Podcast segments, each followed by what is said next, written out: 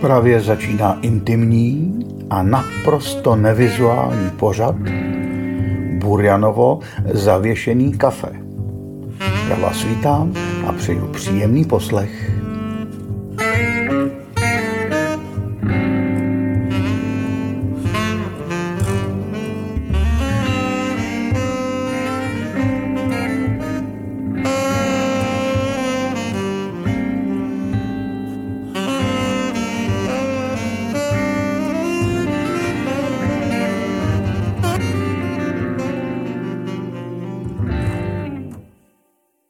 Dobrý den, vážení posluchači Burjanova zavěšeného kafe. Vítám vás při poslechu 63. dílu tohoto podcastu. Dnes to zase bude po měsíci kafe na cestách. Četba na pokračování z knihy Lucie Fedurcové Tma je jen další druh světla skončila. Všech 12 pokračování najdete v archivu, na YouTube, Spotify i jinde. Mohu vám také poslat, když si o to napíšete, snadný přehled všech jejich kapitol a kde je najdete. Stačí napsat na jb@janburjan.cz. Dnes začneme nové čtení na pokračování. Čeká vás, pokud vás to bude bavit, 14 dílů čtení z mé knížky Ostrovy, majáky a mosty, aneb Podivuhodná dobrodružství suchozemce v Baltském moři. Pročteme se 7 velkými a mnoha menšími ostrůvky z tohoto koutu světa a abychom se odlišili od audioknihy, bude na vás po každé kapitole a po každém rozloučení čekat překvapení, fejeton nebo prostě vyprávění či zprávy o tom, co se na ostrovech stalo od té doby, kdy kniha vyšla. Různé typy na výlety, které v knížce chybějí, nebo ostrovní hudba, nechte se překvapit. Knížka vyšla v roce 2000, já doufám a mám to taky tak trochu potvrzeno, neboť na většinu míst, o nichž vyprávím, jezdím dodnes, že se toho na ostrovech zase tak moc nezměnilo. Příjemný poslech.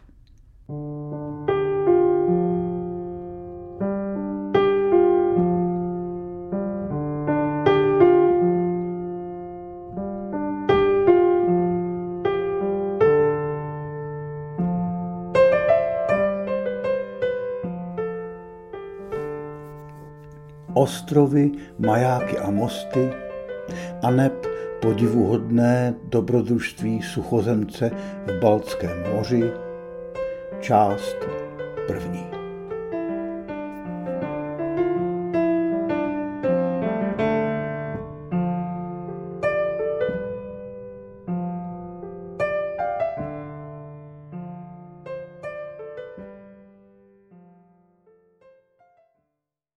Úvod. Jsem suchozemec. Narodil jsem se v zemi uprostřed Evropy obklopené kopci, kterým tu říkáme hory. Nemáme moře. Proč bychom moře potřebovali? No především kvůli majákům. Národ, který nemusí stavět majáky pro všechny námořníky bez rozdílu, pro rybáře i piráty, pro solidní i podezřelé obchodní lodi, pro tankery i jachty, takový národ je velice těžce handicapován. Mentálně, ale především citově. Nemáme ovšem ani přístavy, do nichž by připlouvali více či méně exotičtí chlapíci, chodili by nám za holkama, zpívali cizokrajné písně a v rozličných jazycích po sobě zanechávali prapodivná vyprávění z celého světa. Nemáme ostrovy. Střelecký ostrov Kampa či ostrov nad Ohří se nepočítají. Mezi naše teritoria nepatří území, na kterém by žili ostrované, lidé trochu jiní než my ostatní.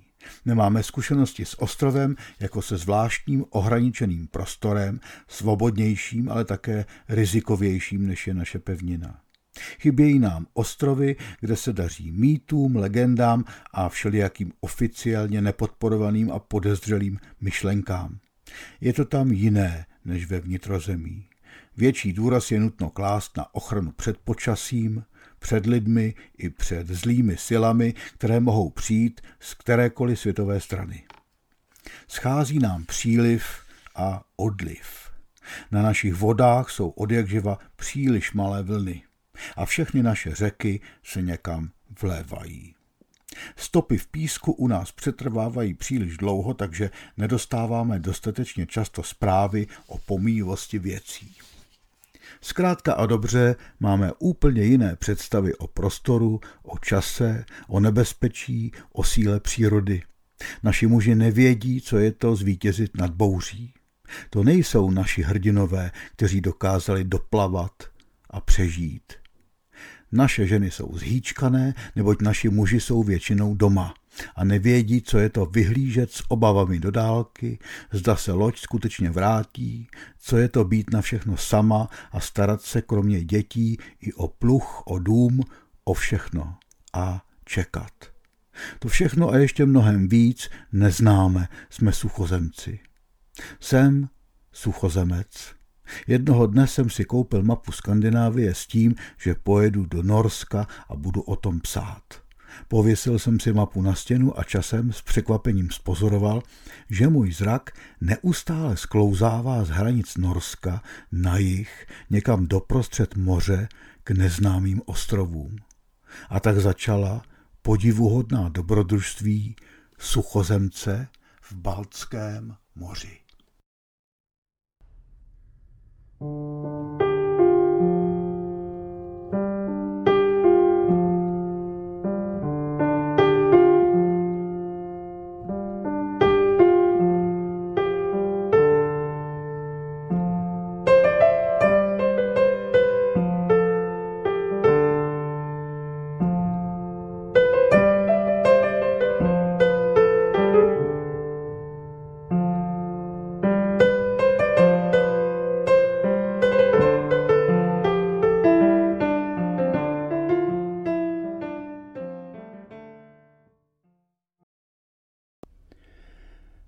Rujána, Rügen. Kapitola první, ve které se suchozemec dává na cestu a zjišťuje, že je hluchoněmý. Po chvilce bloudění se ocitá na rozcestí, ale kameny mu poradí, jakou cestu si vybrat. Na ní pak potkává spoustu zvláštních bytostí, s některými se spřátelí a nakonec málem tančí.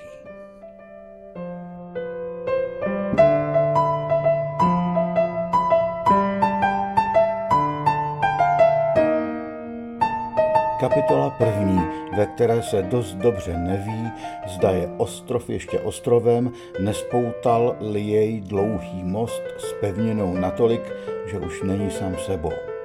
Kameny tu nemluví, ale mohou lecos napovědět.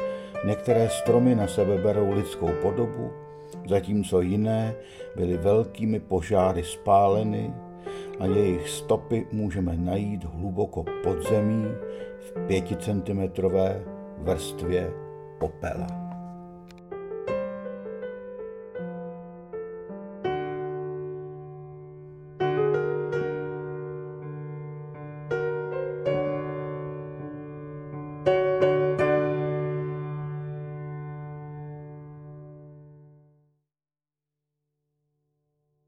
Je to ostrov? Není to ostrov. Neděle 4. července 1999. Nerad se směřuji se skutečností, že na první ostrov své cesty vjíždím po silnici. Vystrkuji ruku s fotoaparátem skrze otvor ve střeše auta a snažím se za jízdy fotografovat most. Nedá se vystoupit. Je neděle večer a ocitám se uprostřed dopravní zácpy.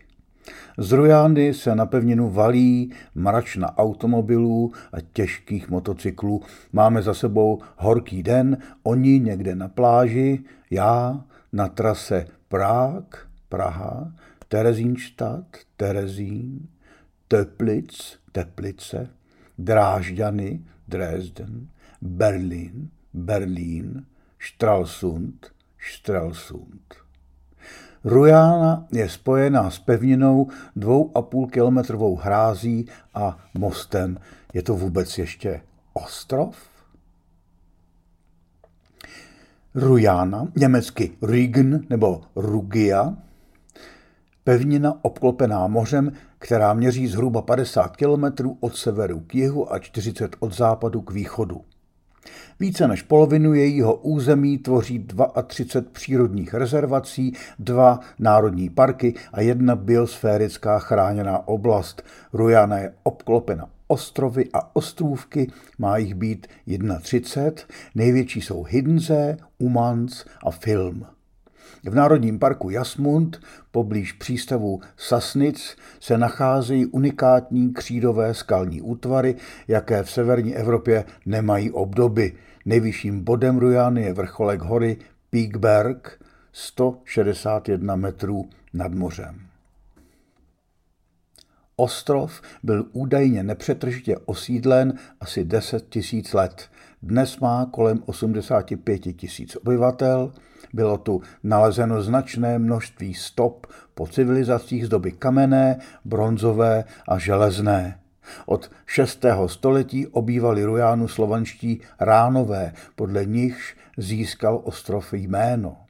V roce 1168 sem vpadl dánský král Valdemar I., zničil pohanskou svatyni v Kaparkóně a zavedl křesťanství. Od příchodu Ránů byl ostrov knížectvím, jehož součástí se stala i protilehlá pevnina, na níž bylo v roce 1234 založeno město Stralsund. Roku 1325 po smrti Vislava III. Zdědili rujanské knížectví vévodové Pomořansko-Volgačtí. Do poloviny 15. století tu vládli Dánové, po 30leté válce pak Švédové, počátkem 19. století byla Guyana připojena k Prusku. V roce 1936 byl ostrov s pevninou spoután hrází, mostem, silnicí a železniční tratí. V současné době navštíví guyanská rekreační střediska každé léto kolem 750 000 turistů.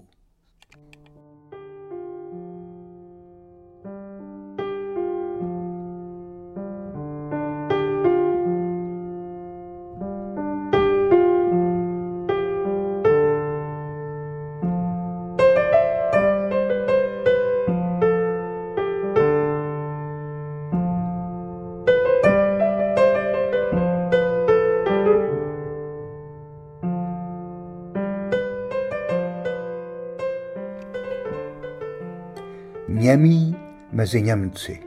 Pondělí 5. července 1999. Neumím německy. Znám pár slov a výrazů typu nicht schießen nebo Zimmer frei, a tak se mi za pomocí zejména toho druhého podařilo poměrně brzy ubytovat v hlavním guyanském městě Bergenu. Psovi pana domácího jsem se moc nezdál, přestože jsem se ho snažil umluvit vlídnou češtinou. Jazyková bariéra ho nevzrušovala, štěkal srozumitelně. Klesl jsem na lůžko a rozhodl se následujících 6 týdnů prospat. Asi tak v 5 ráno se noční sny o řízení auta pomalu začaly vlévat do ranního polobdění.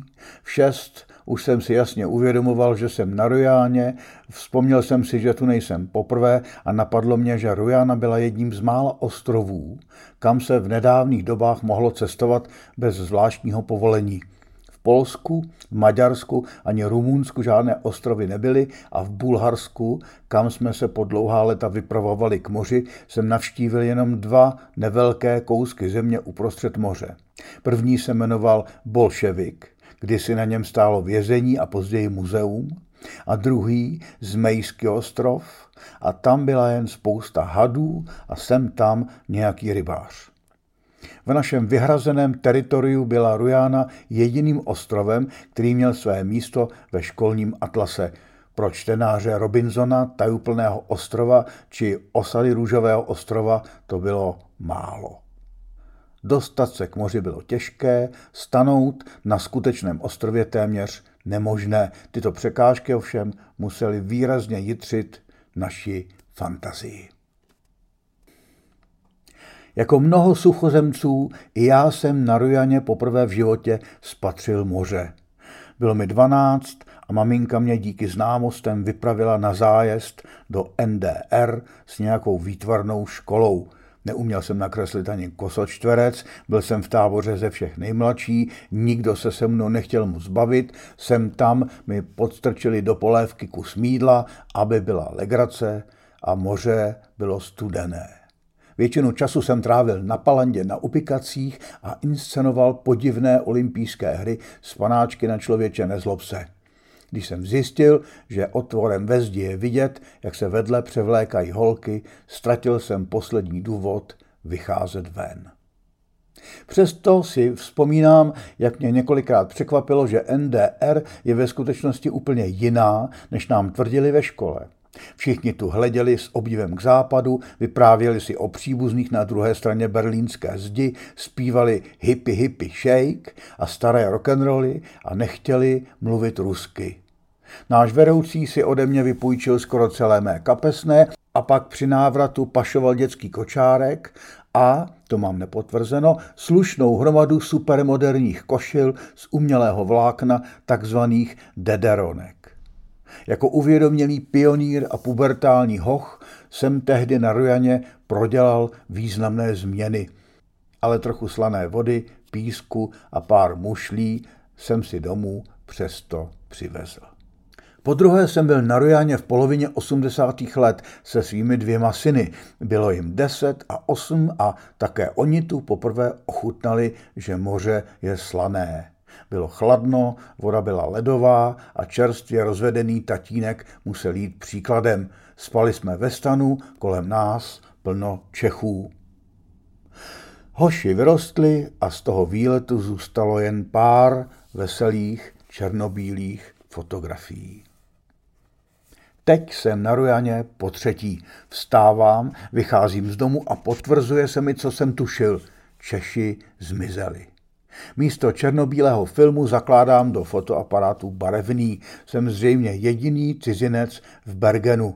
V informační kanceláři pro turisty nikdo nemluví anglicky, jediný prospekt v angličtině je stručný, strohý a slouží především praktickým účelům. Snažím se najít další informace v knihkupectví, ale mají jen německé knihy, žádné jiné světové jazyky se tu nepěstují. Shledávám, že jsem hluchý a němý a vzpomínám na starou teorii, podle ní Slované říkali Němcům Němci, protože jim připadali němí, zatímco mezi sebou si říkali Slované či Slověné, neboť oni byli schopni slova. Xenofobie v samých základech. A teď jsem tedy já Němec a oni jsou Slověné. Město Bergen uprostřed Rujany má výrazně vnitrozemský charakter a tak mě po chvilce napadá, že ubytovat se tu zrovna geniální nebyl. Myslel jsem si, že budu paprskovitě výjíždět do všech koutů tohoto kraje a že tu také nebude tolik turistů a teď stojím na náměstí značně nejistý a vyčítám si, že jsem ty 2 roky příprav na cestu proflákal. Jak to, že vlastně na Rujaně nikoho neznám a co tu vlastně pohledávám? Uklidňuji se, až když potkávám prvního známého. Pohanský bůh Svantovít, uctívaný západními Slovany jako bůh války a ochránce polí, byl tu vytesán do kamene a později vestavěn do zdi místní katedrály kousek od hlavního vchodu. Vyjíždím z města, prohlížím si zahradu a podivné dřevěné sochy v Rambinu, které připomínají, že i dřevo je smrtelné. Obrůstají mechem a pomalu ztrácejí své tvary. Je tu ticho, jsem tam dítě spěchající do školy, pěkný kostel z červených cihel je ještě zavřený, cestičky na hřbitově pečlivě uhrabané. V Alteféru je kostel s hodinami na dřevěné věži. Z mola je výhled přes moře na staré hanzovní město Stralsund i na most, vedoucí na ostrov neostrov Rujána. Kostel v Gustově stojí na kopečku a několik kropících konví na hřbitově je úhledně zarovnáno jakoby v jednom šiku. Je tu takový pořádek, že se člověk stydí vejít, aby nerušil, nepřekážel, nenanesl. Jen ranní slunce vchází bez okolků. Kochám se slovanskými jmény německých vesnic Jarkvic, Dacov, Poseryc, Strachtic, Svantov. V V posledně jmenovaném místě nacházím starý kostel z 12. století a na něm plakát, že se tu večer koná koncert vážné hudby, harfa a flétna. Přemýšlím o tom, kdo na něj může přijít. Vesnička je miniaturní, naproti kostelu chátrá starý opuštěný dům, slunce se tu musí prodírat skrze větve mohutných stromů. Nikde nikdo. Kousek od muzea u městských hradeb Garcu nacházím dva pomníky, jeden honosný, obětem první světové války, druhý pod ním tak trochu skrytý a velice skromný, obětem druhé světové války. Prohlížím si pozůstatky starého kruhového valu z dob, kdy tu bylo sídlo slovanského knížete. V roce 1168 tu prý Slovany definitivně porazil dánský král Valdemar I. a zhruba o 150 let později byl založen Garc, jedno ze 4 skutečných měst na ostrově vedle Bergenu, Sasnicu a Putbusu. Informační kancelář pro turisty má zavřeno. Jdu do kostela svatého Petra a pak usedám do auta a vyrážím na výlet do dávné minulosti. Když se řekne Rujana. Většina lidí si při vyslovení jména Rujana nejspíš představí moře, pláž, kemping nebo pečeného brojlera. Jsou ale výjimky, například Zora. V roce 1986, kdy podobně jako dnes pracovala jako památkářka, jela na Rujánu na dovolenou se svými 2 bývalými spolužáky a přáteli faráři. Oni měli auto a řidičák, já bláznivé nápady.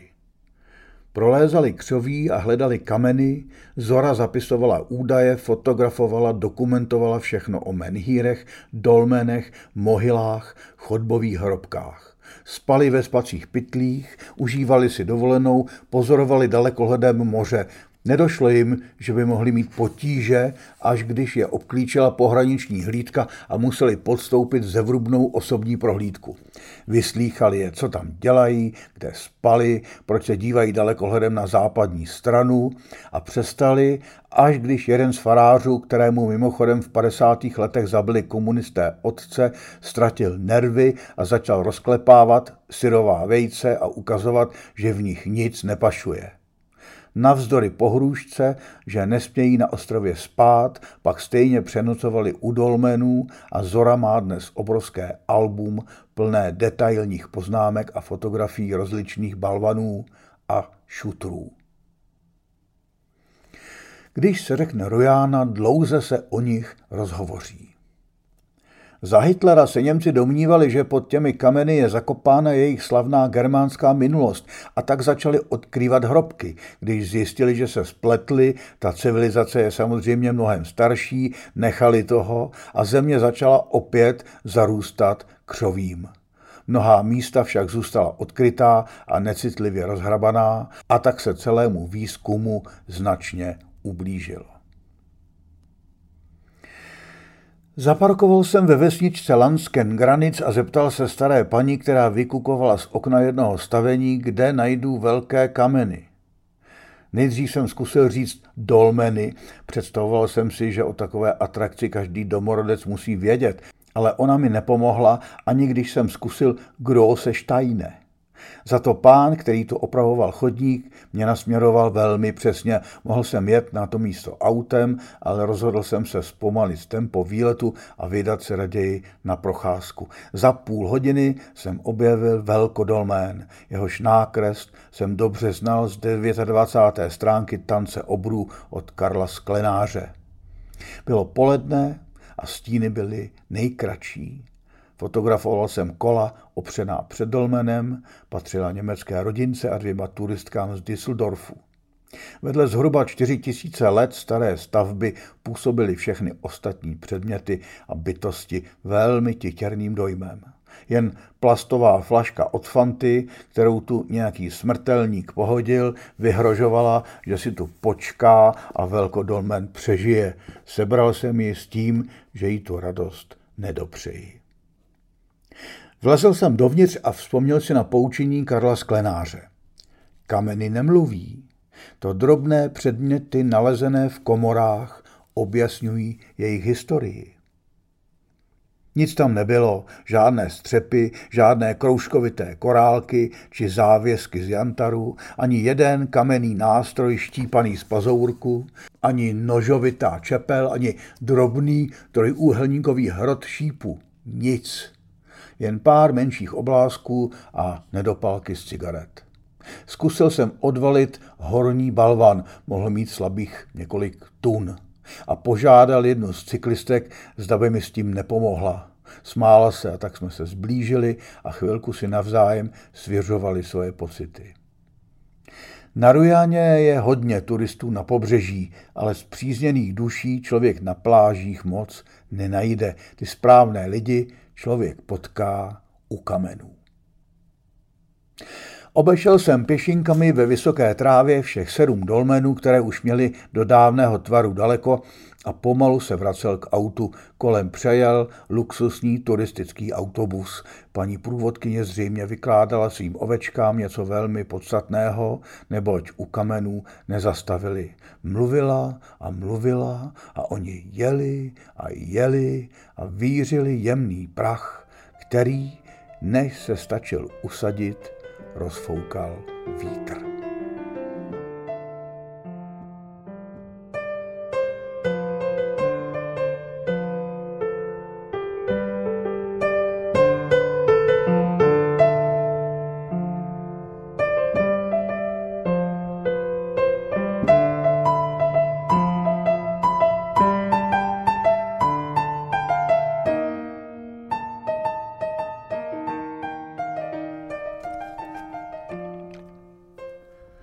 Bzučící ostrov. Film. Ostrov o rozloze 94 hektarů poblíž jihovýchodního pobřeží Rujány. Podivuhodný příklad krajiny severního Německa, která se z větší části vyvíjela nedotčena lidskými aktivitami. Poslední větší kácení stromu prý proběhlo v roce 1527. Film má unikátní přírodu, prales s magickými tvary starých stromů, více než 300 druhů kapradin, kvetoucích rostlin a bohatou ostrovní flóru. Od poloviny 13. století byl majetkem rodiny Putbus. V následujícím století tu žili 3 poustevníci a vybudovali farmu a kapli. V roce 1767 měl ostrov 5 obyvatel. Od konce 50. let 20. století sloužil ostrov a jeho přírodní rezervace jako prázdninové místo pro předsedu vlády Německé demokratické republiky a byl tudíž zcela uzavřen pro veřejnost. Teprve v 90. letech byl zákaz zrušen, vznikla tu Filmská mezinárodní akademie pro ochranu přírody a v roce 1995 přibyla Galerie Film. Lístky na loď Leuterbach, která dopravuje turisty ze stejnojmenného přístavu na ostrov Film, byly ku podivu k sehnání, a tak jsem si jeden koupil a poprvé se ocitl na vlnách Baltu. To byla pro suchozemce chvíle slavnostní. Brzy mi poněkud pokazil průvodce, který mi suše anglicky oznámil, že anglicky neumí a bude provádět výhradně v němčině. Co by se taky namáhal, když jediný cizinec na palubě jsem byl já, podivný tlouštík v krátkých kalhotách a tričku. Toto oblečení bych laskavému čtenáři neprezentoval, kdyby zanedlouho nemělo sehrát v našem příběhu jistou neblahou úlohu. Německému lidu se sice podařilo zbavit ostrov elitářských funkcionářů minulého režimu, ale vetřelce stejně nechutného komárů se nezbavil. Ve stinných partiích ostrůvku, kterých byla samozřejmě většina, neboť prales byl téměř neprostupný, se proto zanedlouho po našem vylodění začaly odehrávat lukulské hody. Potravou jsme byli my a z nás především ti na lehko oblečení, zejména já. Systematická mračna bzučících hladovců se vrhala střemhlav na všechny poodhalené části těla, zanechávala po sobě abnormálně velké štípance a některým slabším jedincům brzy došlo, že zájem o krásy ostrova, o jednoduchou a účelnou architekturu místních stavení, o problémy ekologie a botaniky není tak silný jako pud sebezáchovy. Mně osobně, kromě komárů, navíc bzučela kolem hlavy i nesrozumitelná němčina a se závistí až zoufalou jsem pozoroval několik místních vědeckých kapacit, které jsme měli možnost zahlédnout, jak jdou k obědu a o něčem diskutují. Ti by mi jistě mohli vyprávět tolik zajímavých věcí, ale jak se k ním dostat? Pocit beznaděje zmírňovaly snad jen podivuhodné tvary vytvořené kmeny stromů a také labutě, které si pohrávaly na klidné hladině tak ladně jako baletky na jezeře v Národním. Když jsme opět vystupovali v Leutherbachu z lodi, cítil jsem se po všech stránkách velmi handicapován. Na loď vstupovala další várka turistů, většinou mladých lidí. Někteří z nich měli jen šortky a tílka. Bůh s nimi. Prokličkoval jsem se mezi laskavým panem domácím a jeho xenofobním psem, převlékl se a posadil do baru na náměstí Bergenu, kde jsem pozoroval zpomalené letní pohyby několika místních hostů. Ujišťoval jsem se, jak se mám vlastně dobře, mám před sebou volný večer, nikdo mě k ničemu nenutí, všechny povinnosti jsem nechal doma, nikdo mi netelefonuje, nic po mně nechce, mé děti v klidu usínají kdesi daleko u své matky, já mám absolutní svobodu a na začátku cesty i dostatek peněz a energie. Co s tím? Uskutečnění prvního nápadu, koupit si učebnici němčiny a začít boj s bariérou pěkně od začátku, jsem odložil na neurčito. Pro dnešní večer zbývaly v podstatě dvě varianty. Pokusit se sehnat lístky na všude propagovanou divadelní show o lidovém hrdinovi Kurtu Störtebeckerovi v přírodním amfiteátru v Ralsvíku, nebo jet zpátky do malého svantovského kostelíku na kraj světa a podívat se, jestli tam na avizovaný koncert skutečně někdo přijde a kdo to bude. Tohle dobrodružství se mi zdálo podstatně lákavější, už proto, že přece ty správné lidi člověk potká u kamene.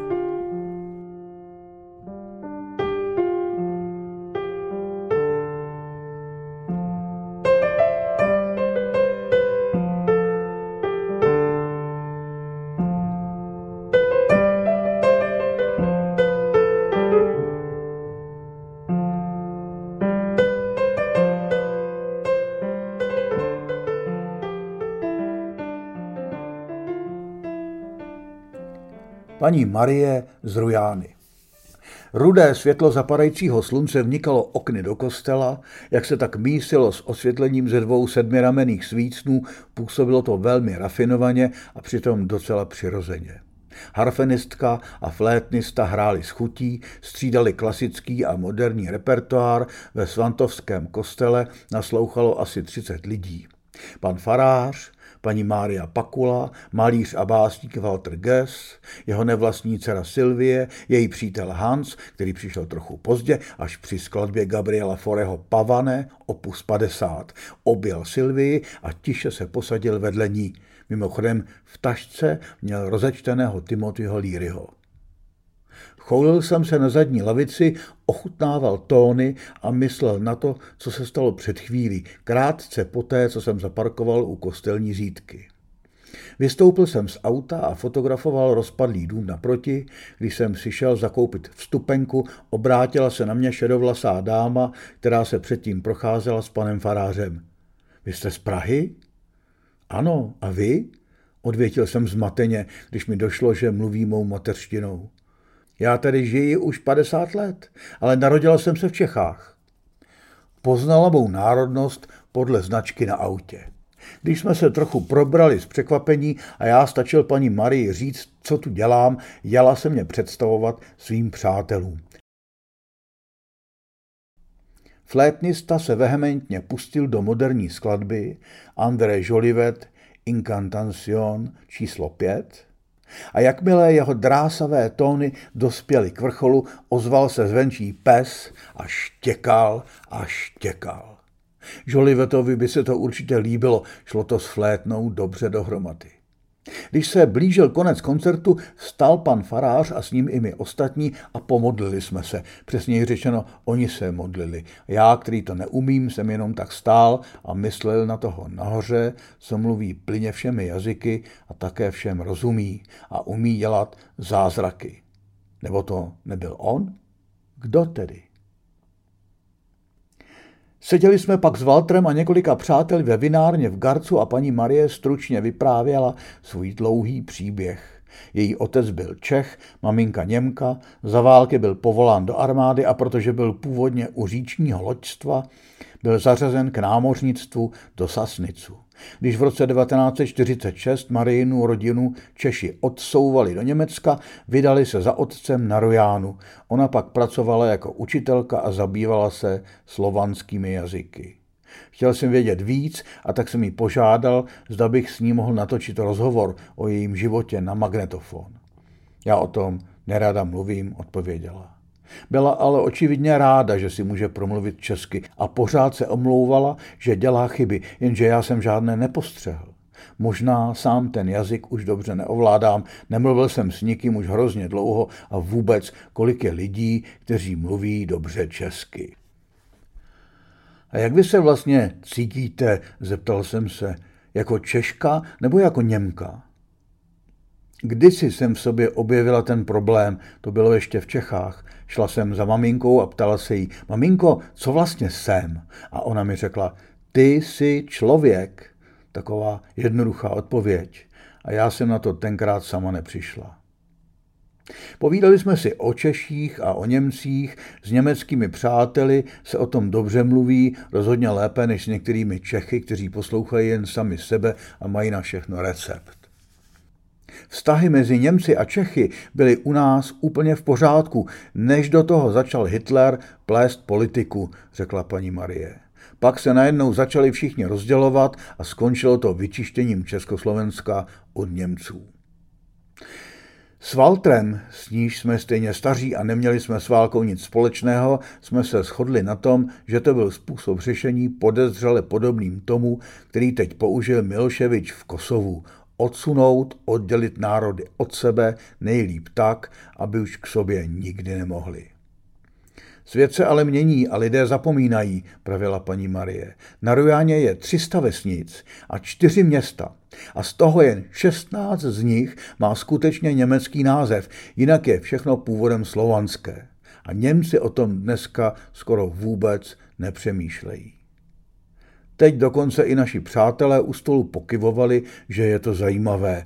A paní Marie vyprávěla, jak nedávno uspořádali vědecké sympozium na téma slovenského původu názvu německých měst a poukázala na koncovky itz a ov. A protože večírek vrcholil a nálada byla příjemná, zaspívala nakonec několik českých lidových písní. Walter se na závěr zmínil, že jeho žena má pozítří na druhém konci ostrova v kostele Altenkirchen vystoupení. Bude tam prý číst svoje verše a já jsem okamžitě řekl, že tam přijedu. Opravdu tam přijedete? Pravil nevěřícně. Tak to přijďte už v 5 odpoledne ke mně na kafe a pojedeme tam společně. Na cestu domů do Bergenu jsem se vydal s několika doporučujícími dopisy od paní Marie v kapse. Jejich adresáty byly všechny možné významné osoby z míst, která jsem plánoval navštívit a s mou znalostí němčiny jsem odhadl, že v nich stojí asi toto. Tohoto člověka, kterého vám posílám, dejte bez meškání s vaší dcerou odat.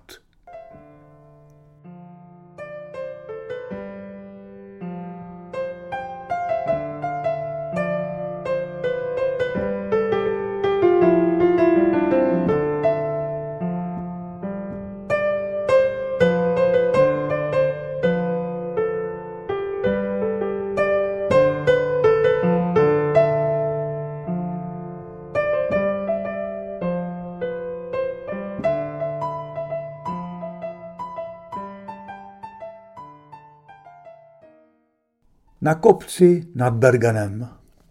Úterý 6. července 1999. Nevěděl jsem posud, kde vlastně jsem, zdali na ostrově nebo na souši v kraji obydleném nebo lidu prázdném, ohrožen divokými šelmami nebo nikoliv. Asi na míli odsud se zdvihal velmi příkrý pahorek, který se zdál převyšován jiným, ležícím na sever od něho. Vzal jsem jednu z ptáčnic, jednu pistoli, růžek na prach a takto vyzbrojen jsem se vydal na výzkumnou cestu k onomu vrchu. Když jsem po mnoha nesnázích dostoupil vrcholu, poznal jsem k svému velkému zármutku, že jsem na ostrově obklopen kolem dokola mořem. Daniel Defoe, Život a zvláštní podivná dobrodružství Robinsona Crusoe, námořníka z Yorku. Je to ostrov? Není to ostrov, že by most a hráz, které Rujanu spojují s pevninou a automobily a motocykly, jež se tak samozřejmě valí sem tam, nějak smazávali pocit, že jsem na ostrově? Měl bych něco udělat, říkám si, nějak se ujistit, zda jsem na ostrově nebo na souši. A tak vylézám na kopec nad město Bergen na krásnou věž Ernsta Morice Arendta do výšky 118 metrů nad mořem. Rozhlížím se kolem dokola a paradoxně volám jako pravý opak Robinsona Crusoe: sláva, jsem na ostrově, a pozoruji hustý provoz hluboko pod sebou.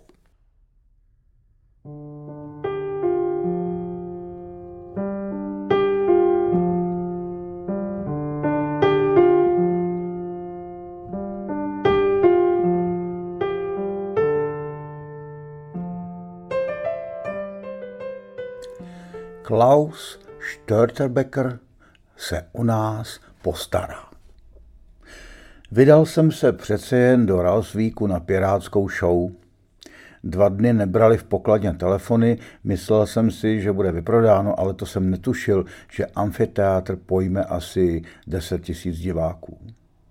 Na parkovišti pár kilometrů před vesnicí jsem musel zanechat automobil a nasoukat se do maličkého vláčku směr Naturbühne. Lístky jsem dostal bez problémů, do začátku představení zbývala ještě asi hodina. Usadil jsem se s kávou uprostřed občerstvovacího prostoru zvícího menšího fotbalového stadionu a k mému vegetariánskému nosu přilínaly různé vůně tělmých, vařených, pečených, smažených, restovaných a marinovaných přátel. Kdybych měl hlad, asi bych se v tomhle masovém ráji, či spíš očistci, nenajedl. Ze 3 stran zněla rázná hudba a vytvářela směsici dechovky, disco a pop music. Dohromady to znělo lépe, než kdyby člověk poslouchal každé zvlášť, ale přesto jsem si raději ucpal uši Walkmanem a snažil se něco číst. Jen ze zhora ještě hřálo opravdové slunce a pomalu se chystalo na úplně jinou světelnou show. Piráti, šlechta i prostý lid se už kdesi za hradbami nezadržitelně oblékali a líčili. Najatý čeledín zabije svého trýznitele, sedláka, uteče, dá se k pirátům a stane se jejich vůdcem. Je lstivý a chytrý, povraždí tohoto, oloupí onoho, zbohatne, nahromadí obrovské mění neboli bezpracný zisk. Občas udělá dobrý skutek, buď z přesvědčení nebo z vypočítavosti, ostatně z cizího krev neteče. Zaplete se s pány, neboť je přesvědčen, že je přelstí.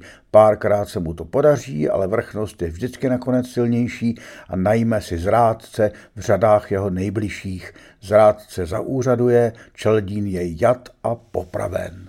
Vzniká legenda. Žádná společnost v dějinách ještě nebyla spravedlivá.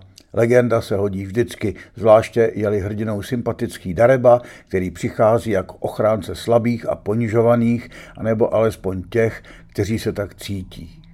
Hrdina vchází jako sen o jednoduchém východisku z tohoto složitého světa, jako pohádka před spaním, jako uklidňující prášek i jako dráždidlo. Příběh piráta Klause Störtebekera, Stürz den Becher, převrať pohár. narozeného ve 14. století na Rujáně, popraveného na počátku 15. století tamtéž, je toho klasickým příkladem. Klaus si nenechal líbit žádné příkoří, dokázal každého přelstít i porazit. Když ho chytili a odsoudili, vyslovil podle kronik své poslední přání. Měl jsem své lidi rád, protože mi sloužili jako chlapi statečně a věrně. Nezáleží mi na mém životě, ale aspoň některého z mých lidí bych chtěl zachránit. Dovolte mi proto, protože budu sťat první, aby ten člověk, k němuž dojde můj bezhlavý trup, byl propuštěn na svobodu. Radovan Krátký, Dobrodruzi Pěti moří. A pak ho sťali a on šel a šel, až mu raději kdosi podrazil nohy. V 60. letech 20. století se Störtebeker poprvé představil publiku na rujanské přírodní scéně v Ralsvíku v roli ochránce chudých a postrachu bohatých. Pro 10 000 lidí za večer pravidelně představoval lidového hrdinu, jehož památka dosud žije a jehož odkaz nás všechny dovede až k bezstřídní komunistické společnosti. V 80. letech se Klaus na pódium úspěšně vrátil, v roce 1981 proběhla stá repríza a před 6 lety po sjednocení Německa připlul v novém kabátě. Představitel hlavní role Norbert Braun o tom mluvil i v naší televizi. Cituji.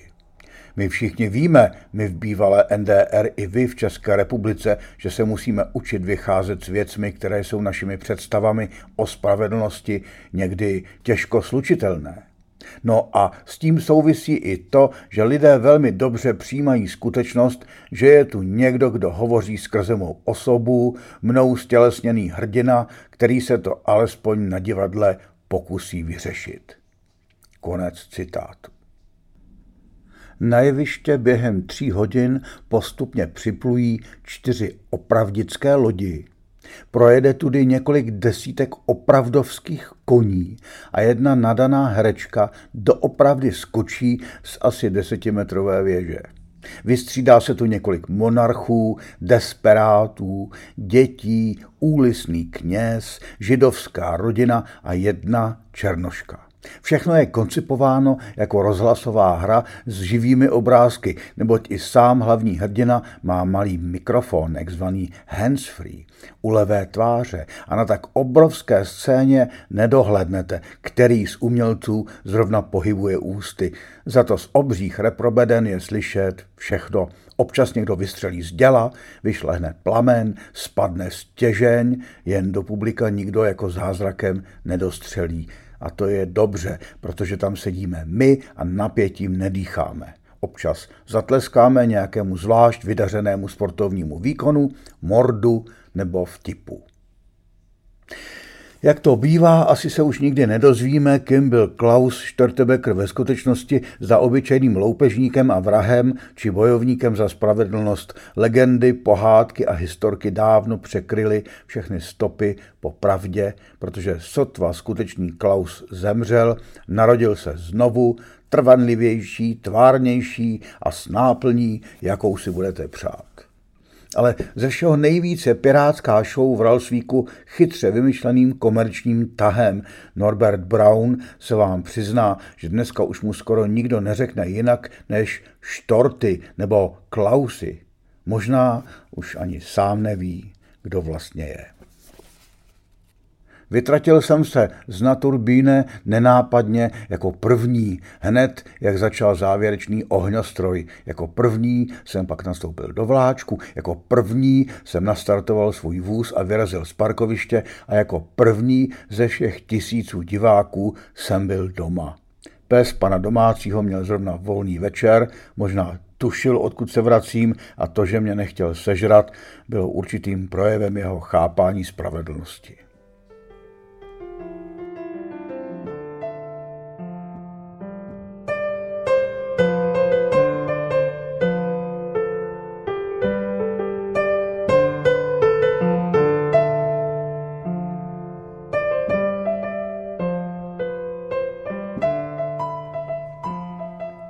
Na sever.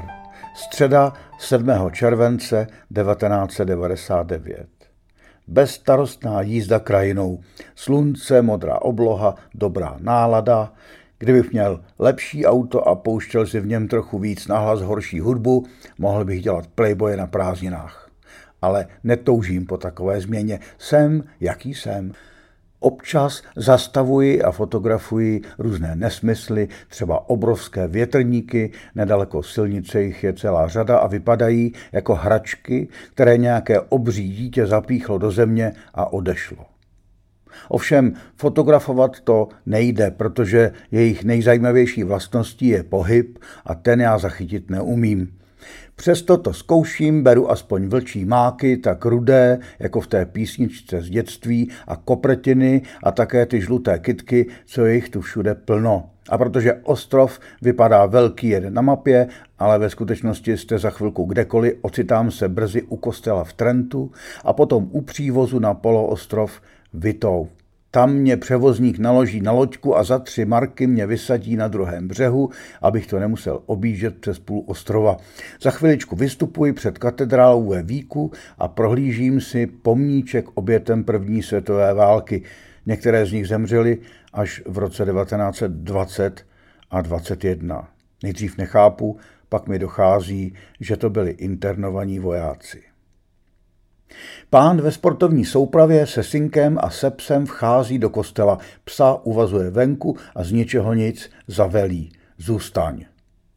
To už se na tom hodně špatně, obvinuji se z náhlé halucinace. Když je člověk dlouho v cizině, stává se, že se přeslechne. Ale já jsem mluvil česky předevčírem, nijak nestrádám a zdá se mi to divné. Pro jistotu jdu nenápadně za dvojicí a tu slyším zcela zřetelně mateřský jazyk. Potkávám jediné české turisty na Rojáně 90. let. Následovníky tisíců, raritu, turistický nonsens, chybu v programu. To modré auto s pražskou značkou před námi u přívozu, to jste vy, že ano, praví muž nevzrušeně. Chvilku se bavíme, jsou tu s německým přítelem, nechci rušit.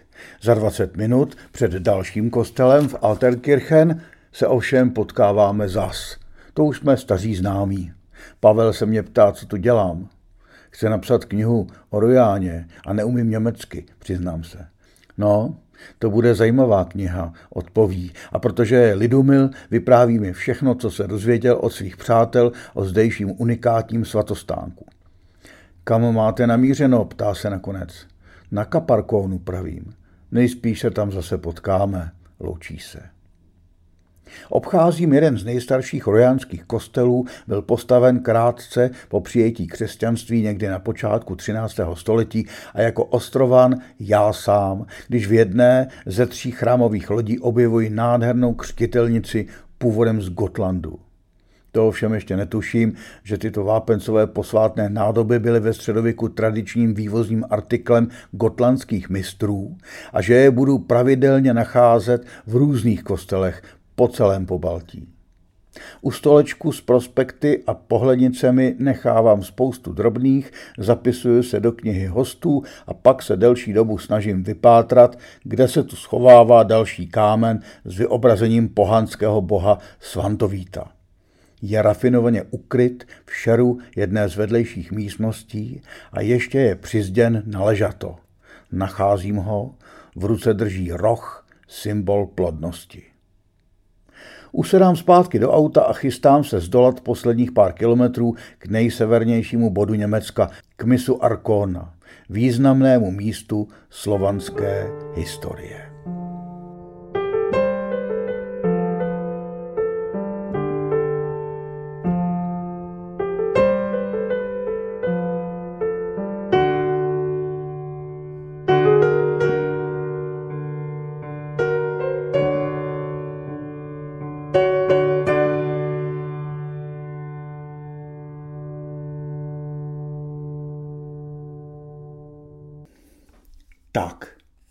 To je z knížky pro dnešek všechno.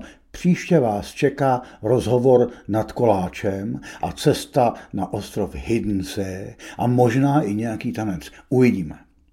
Budu rád, když se od vás dozvím, zda má tahle práce pro vás nějaký smysl, nebo byste radši něco jiného. Můžete klást otázky, budu-li vědět, odpovím. Jestli se vám Burjanovo zavěšený kafe líbí, prosím řekněte o něm svým blízkým nebo i vzdálenějším přátelům. Volím raději tuto pomalejší cestu, než se snažit vecpávat do médií a vůbec do vesmíru nějaké reklamy. Máte-li chuť a možnost podpořit tvorbu a distribuci Burjanova zavěšeného kafe finančně, drobně či méně drobně, budu rád. Nejlépe stálým příkazem, anebo jinak, ale povinné to rozhodně není, jen to věci trochu usnadní. Děkuju. Číslo bankovního účtu 478 399 8003 /0800. To je z těch nutných informací všechno a teď na závěr ještě odložím knihu a pojďme na skok zpátky na Rujánu. Přečtu vám fejeton, napsaný o 11 let později a nazvaný Pozdrav z Rujány. Kdysi se na tento severoněmecký ostrov vydávali Češi pod stan na celkem levnou dovolenou. Po sjednocení Německa a otevření hranic se všechno změnilo, jsou tu všude téměř výhradně Němci. Žijí tu ve vesničkách a městech se slovanskými názvy Sasnic, Lícov, Nedesic či Svantov. Nebýt neustálých archeologických prací na starých slovanských sídlištích, místního hotelu Svantevit a 11 mě svěřených turistů, nebylo by tu po Slovanech nejspíš ani památky. Já, který jsem byl jako Slovan vychován, tu pociťuji sice nějak zvlášť bouřlivý, ale naléhavý pocit tajné spřízněnosti a sympatii s divokým slovanským kmenem Ránů, jeho pohanskými božstvy i s králem Jaromarem, jehož Dánové ve 12. století porazili, aby tu nastolili křesťanství. Nevím, proč to tak je. Vždyť jedna moje prababička se jmenovala Šulcová a v našem rodě by se určitě našlo i víc německých příjmení, kdyby se důkladněji hledalo. Navíc mi na tom ve skutečnosti zase tak moc nezáleží. Tady na severu Evropy je totiž pokaždé krásně, lidé se usmívají, chodí včas a nenásilně udržují pořádek. Ne, že by ovšem nebylo na co s obavami vzpomínat. Pár kilometrů od přístavního města Sasnic se nachází gigantická stavba největšího světového letoviska, nazvaného Prora, které fašisté nestačili dostavět a komunisté nedokázali zbourat. 4,5 kilometru betonových ubikací pár desítek metrů od nádherné bílé pláže je dnes chráněno jako národní památka a připomíná časy, kdy člověk měl být přetvořen v nadčlověka. Doprovázím turisty jedním z průchodů, aby si mohli vyfotografovat tu nekonečně dlouhou řadu domovních bloků a oken, dnes poměrně úspěšně izolovanou od břehu moře vzrostlými stromy. Pak projdeme lesíkem na pláž a vstupujeme tam v pravou chvíli. Příjemnému zářijovému slunci se tu ve stoje nastavuje poslední rujanský nudista. Jinak 100 metrů kolem ani živáčka. Vypadá to, že si toho nahého muže objednal cestovní kancelář, aby nám názorně demonstrovala jiné místní tradice. Nudismus byl totiž za časů NDR podle slov jednoho z místních obyvatel jedinou svobodou, kterou skutečně měli, a proto nám na něj nesahejte, pronesl drsně k tak trochu vylekaným západním Němcům, jimž se to úplně volné natřásání na plážích a skalách zdálo přece jen poněkud frivolní. Zvedli jsme své fotoaparáty, cudně nasnímali onoho svobody plného dědice místních zvyklostí a vrátili se do betonového království Prora, se kterým si ani dnes, po více než 20 letech demokracie, zatím nikdo nedokázal poradit. Jediným, kdo měl z nezničitelných arrogantních budov prokazatelně prospěch, byl prý neznámý podnikatel, jenž na místní parkoviště nelegálně umístil parkovací automaty a vybíral peníze.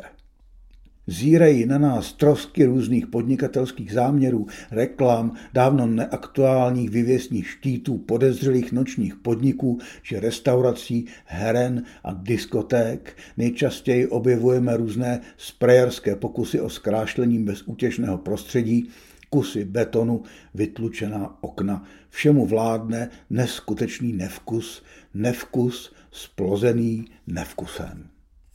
A tak to je asi vždycky.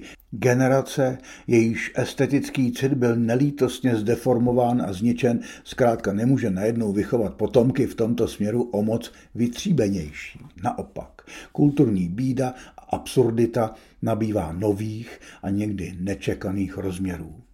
A tak si fotografujeme nahodile vystavené sochy či sádrové hlavy bývalých komunistických předáků, vyhledáváme zajímavé záběry oken či poházených předmětů, zkoušíme najít nějakou novou, podivnou krásu, nenacházíme ji. Generace, jejíž estetický cit byl nelítostně zdeformován a zničen, zkrátka nemůže najednou vychovat potomky v tomto směru o moc vytříbenější. Naopak, kulturní bída a absurdita nabývá nových a někdy nečekaných rozměrů. A tak si fotografujeme nahodile vystavené sochy či sádrové hlavy bývalých komunistických předáků, vyhledáváme zajímavé záběry oken či poházených předmětů, zkoušíme najít nějakou novou, podivnou krásu, nenacházíme ji. Nejspíš tu totiž opravdu není. Je dobré mít památník tohoto druhu, ještě lepší by snad bylo dokázat jeho genius loci izolovat jako nějaký nebezpečně zhoubný gen, ale jestli se tohle někdy podaří, to nikdo neví. Konec fejetonu, přátelé. Dneska je ovšem všechno jinak. Po mnohaletém tápání se prory zmocnili, tedy koupili si ji, schopní investoři a na místě té staré, nezměnitelné trosky vzniklo a nadále vzniká luxusní letovisko. Prora se mění k lepšímu. Moře o pár metrů dál je stejně nádherné jako po všechny časy. Můžete se zeptat kormoránů a racků. Vědí toho o moři víc než my. Mějte se hezky.